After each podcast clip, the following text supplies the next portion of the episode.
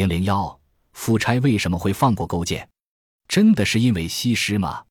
公元前四百九十四年，吴王夫差在夫交之战中大败来犯的越军后，乘胜长驱攻入越国腹地。越王勾践仅剩五千残兵，退保会稽山。大好形势之下，吴国君臣却就如何处置越国发生了重大分歧。以伍子胥为代表的一派。指出越国与我同壤，而是为筹挪三江还之，民无所疑。有吴则无越，有越则无吴，生存竞争的矛盾不可调和，主张乘势灭越。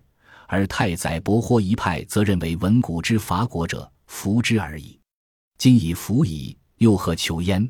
主张按中原争霸的规则办，接受越国的求和。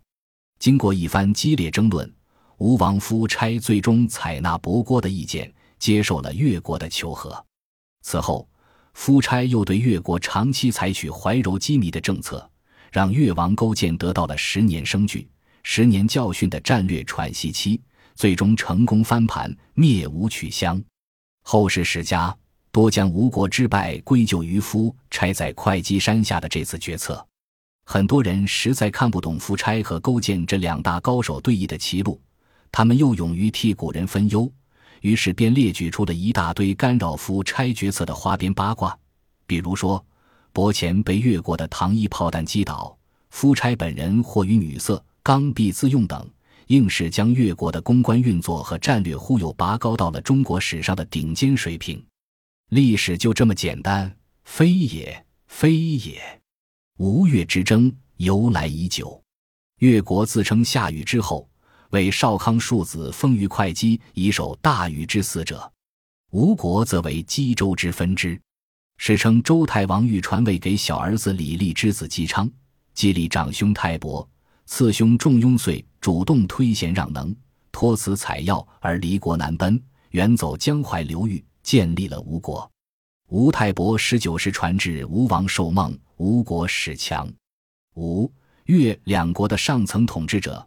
虽都从中原南迁而来，凭借文化或武力优势征服了当地土著，建立起国家，但越国作为南迁的先行者，生存空间却遭到后续络绎而来，拥有更先进文化以及农业、军事技术者的不断挤压。至吴越相继崛起之际，两国间的地理形势大致如此：吴国立国于江淮流域，其核心区为富庶的太湖平原。越国则被挤压到了钱塘江和杭州湾南岸之间一片东西向的狭长海岸平原及其以南山地。这片狭长的海岸平原，西起杭州湾喇叭口，东至宁波海岸及今之宁绍平原。这片平原由钱塘江、曹娥江、姚江、奉化江、永江等多条江河冲积而成，肥沃且适于稻作。从宁绍平原再往南。即进入这西南山地，为龙门山、会稽山、四明山等山系切割成无数小碎片。当时居住在这片山地的越族，因地理阻隔而极其分散，故被称为百越。时至今日，浙江仍然十里不同音，百里不同语。对于越国而言，宁绍平原是其最后一块平原根据地。若失去这块平原，就只能向西向南退入这米山区。山地既不适宜稻作农耕，贫瘠的产出也不足以支撑大规模的人口聚落。无论是政权规模、军事组织，还是以冶金、铸剑为代表的手工业技术，都将迅速而全面的退化，严以避之。若失去宁少平原，越国就要遭受降维打击，从奴隶制到封建制过渡期的文明程度，跌回蛮荒的部族时代。可预期的最好结果。也不过是在群山环绕的金渠盆地继续维持一个规模极有限的小政权，比夜郎自大中的夜郎国好不了多少。越族历史上至少遭受过两次这样的降维打击，第一次是自然灾害。从考古发现来看，从河姆渡文明较高水平的水田到坐镇越国早期粗糙的旱地农业之间，就曾有一次明显的文明退化断层。断层的原因就是距今六千至七千年前达到最高峰的卷转重海侵事件，海平面上升破坏了宁绍平原的农耕基础，导致河姆渡文明大幅退化，即吴越春秋所载古越传说乃复随陵路而耕种，或逐秦路而给食的情况。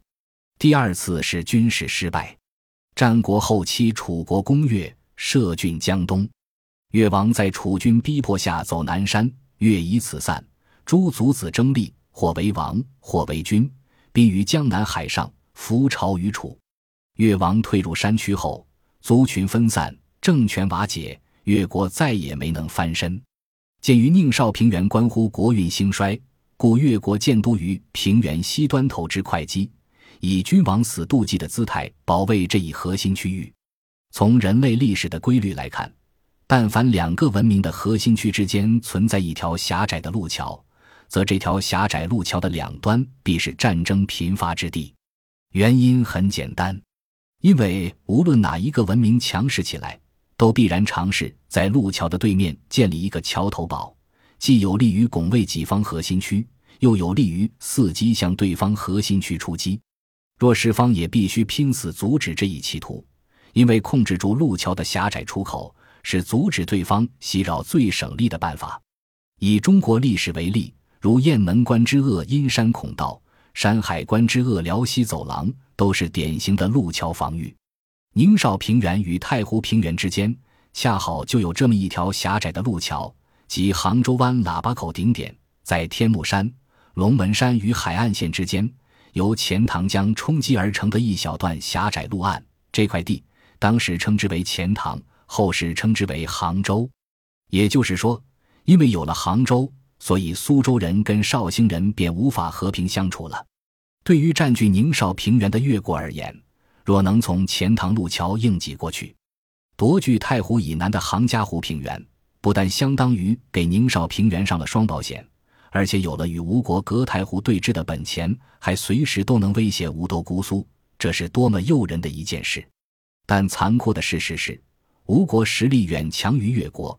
看看地图上两家的平原面积，就能明白，两个同质化的农耕国家，平原面积基本决定了农业产出，进而也就决定了人口基数和可供养的军队上限。吴国当然不能容忍越国北上控制杭嘉湖平原。然而，吴国也有他的难处。虽然吴国更强一些，但他西临强楚，北临霸齐，在两个主要方向都有强大威胁，无暇收拾越国。因此，虽然吴强而越弱，但吴国反而长期对越国采取防御姿态，基本上是你不过钱塘江，我可以不理睬你；但若过江靠近太湖，那就必须往死里打。所以，太湖以南。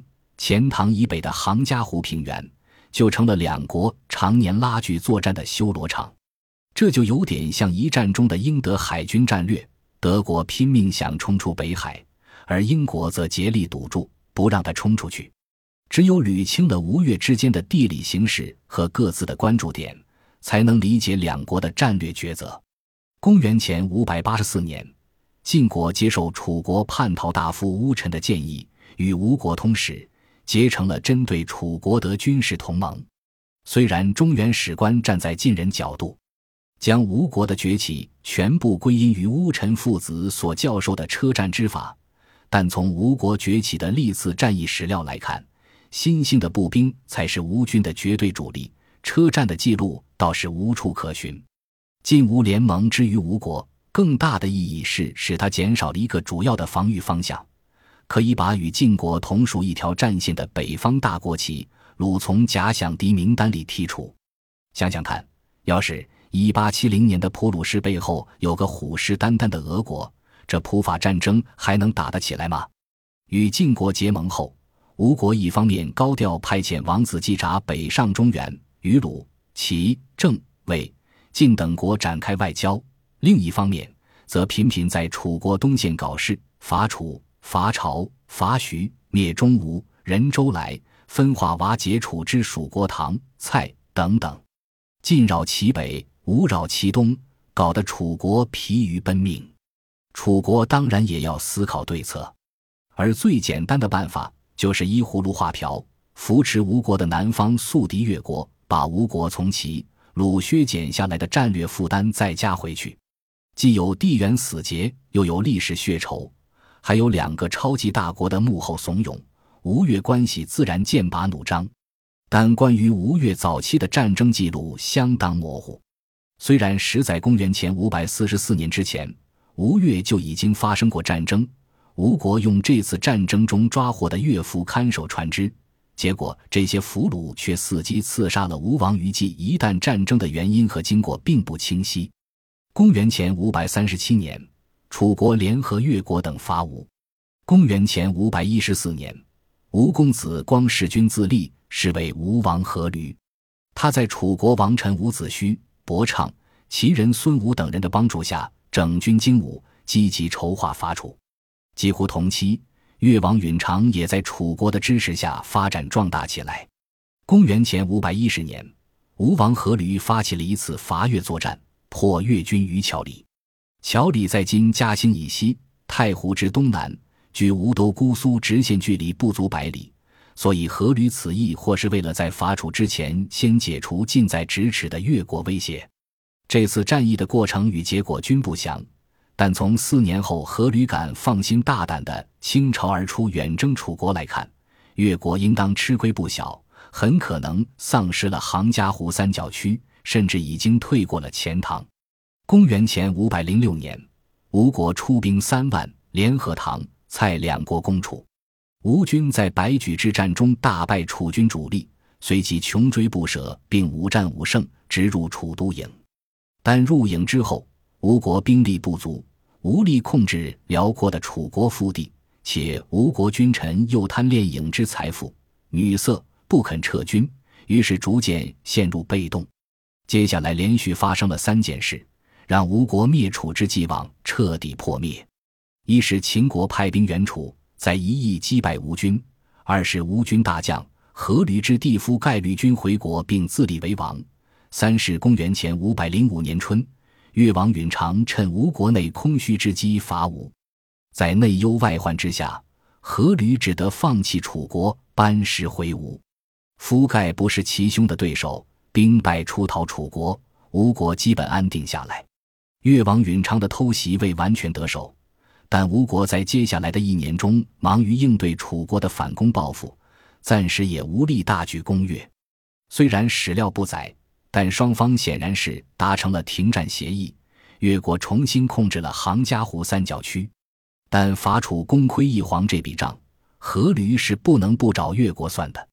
九年后，越王允长去世，勾践继位，吴王阖闾趁机伐越，双方再次战于桥里。史书对此战记载详细，一勾践以死士三行自尽于吴军阵前，吴军因阵型扰乱而落败，吴王阖闾被越将灵姑服用割击伤脚趾，感染灭亡。如前所述，乔里与吴都姑苏近在咫尺，脚程一日可达，但获胜的越军并未乘胜追击，估计其损失也相当惨重。吴军方面虽云战败，但阖闾死处距乔里仅七里。可见吴军是小缺而非溃退，亦且很可能是阖闾受伤后的混乱所致。第二次桥里之战，越军最拿得出手的战果，也就是阖闾的脚趾头和鞋。但击杀一位名震天下的老英雄，足以让新登王位的勾践自我膨胀。他被这一充满偶然性的胜利冲昏了头脑，竟觉得百战之师的吴军也不过尔尔。经过一年多的休整后。勾践于公元前四百九十四年初主动攻吴，这一次越军没有走路上的老路。勾践想打夫差一个措手不及，企图穿越太湖直扑姑苏，结果却与拥主场之力、水战经验有更丰富的吴国水军遭遇于太湖东侧之夫焦山水域，轻敌冒进的越军惨败。吴军则祭出对楚作战的穷追绝招，竟一路长驱。将溃退的越军撵过了钱塘，连钱塘天险都不守了。可以想见，溃退中越军之张皇失措。一旦钱塘弃守，宁绍平原就更无险可守了。所以在溃过钱塘之后，勾践就要面对一个事关生死的问题了：接下来该往哪里去？如前所述，宁绍平原是一条东西向的 S 型狭长带状平原，摆在勾践眼前的有两条路。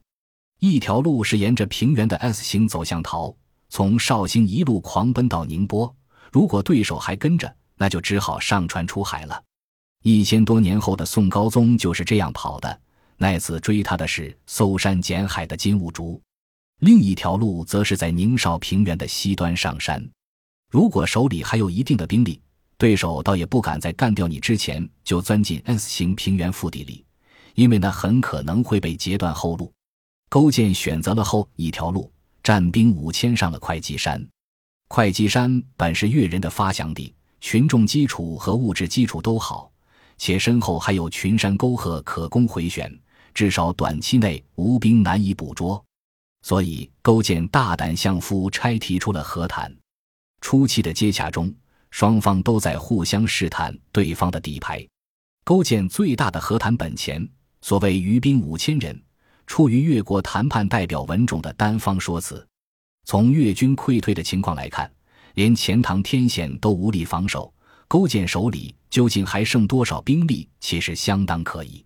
吴国伐楚之战，清国投入的水陆之军才不过三万人，且此后征战损耗疮痍不断。这次对越作战显然也很难超过伐楚之战。夫交之战又是一场恶战，吴军虽胜，损耗也当不小。战后又从太湖之滨穷追数百里至会稽山下，掉队失散的又不在少数，且已成强弩之末。勾践对吴军的情况并不陌生，若他手里真有五千甲士，就算不守钱塘，诱敌深入到会稽山下，也足可反击。然而他就是不打，却带着五千大军上山蹲着，还一门心思的请降。无他，如前所述，即便是近现代的农耕水平，山地的物产也不足以养活大军，更何况是春秋之吴越。所以文种是在使诈。他的算盘打得很清楚，吴军总数不过三万，除战场损失外，剩下的也不可能悉数攻越。毕竟西边还有成天想要报仇的楚国，能攻到会稽山下的吴军充其量万余人。若勾践手里还有五千敢拼命的甲士，客场作战的吴军仅凭万余人，毫无必胜的把握。但是文种低估了吴国君臣的战争经验。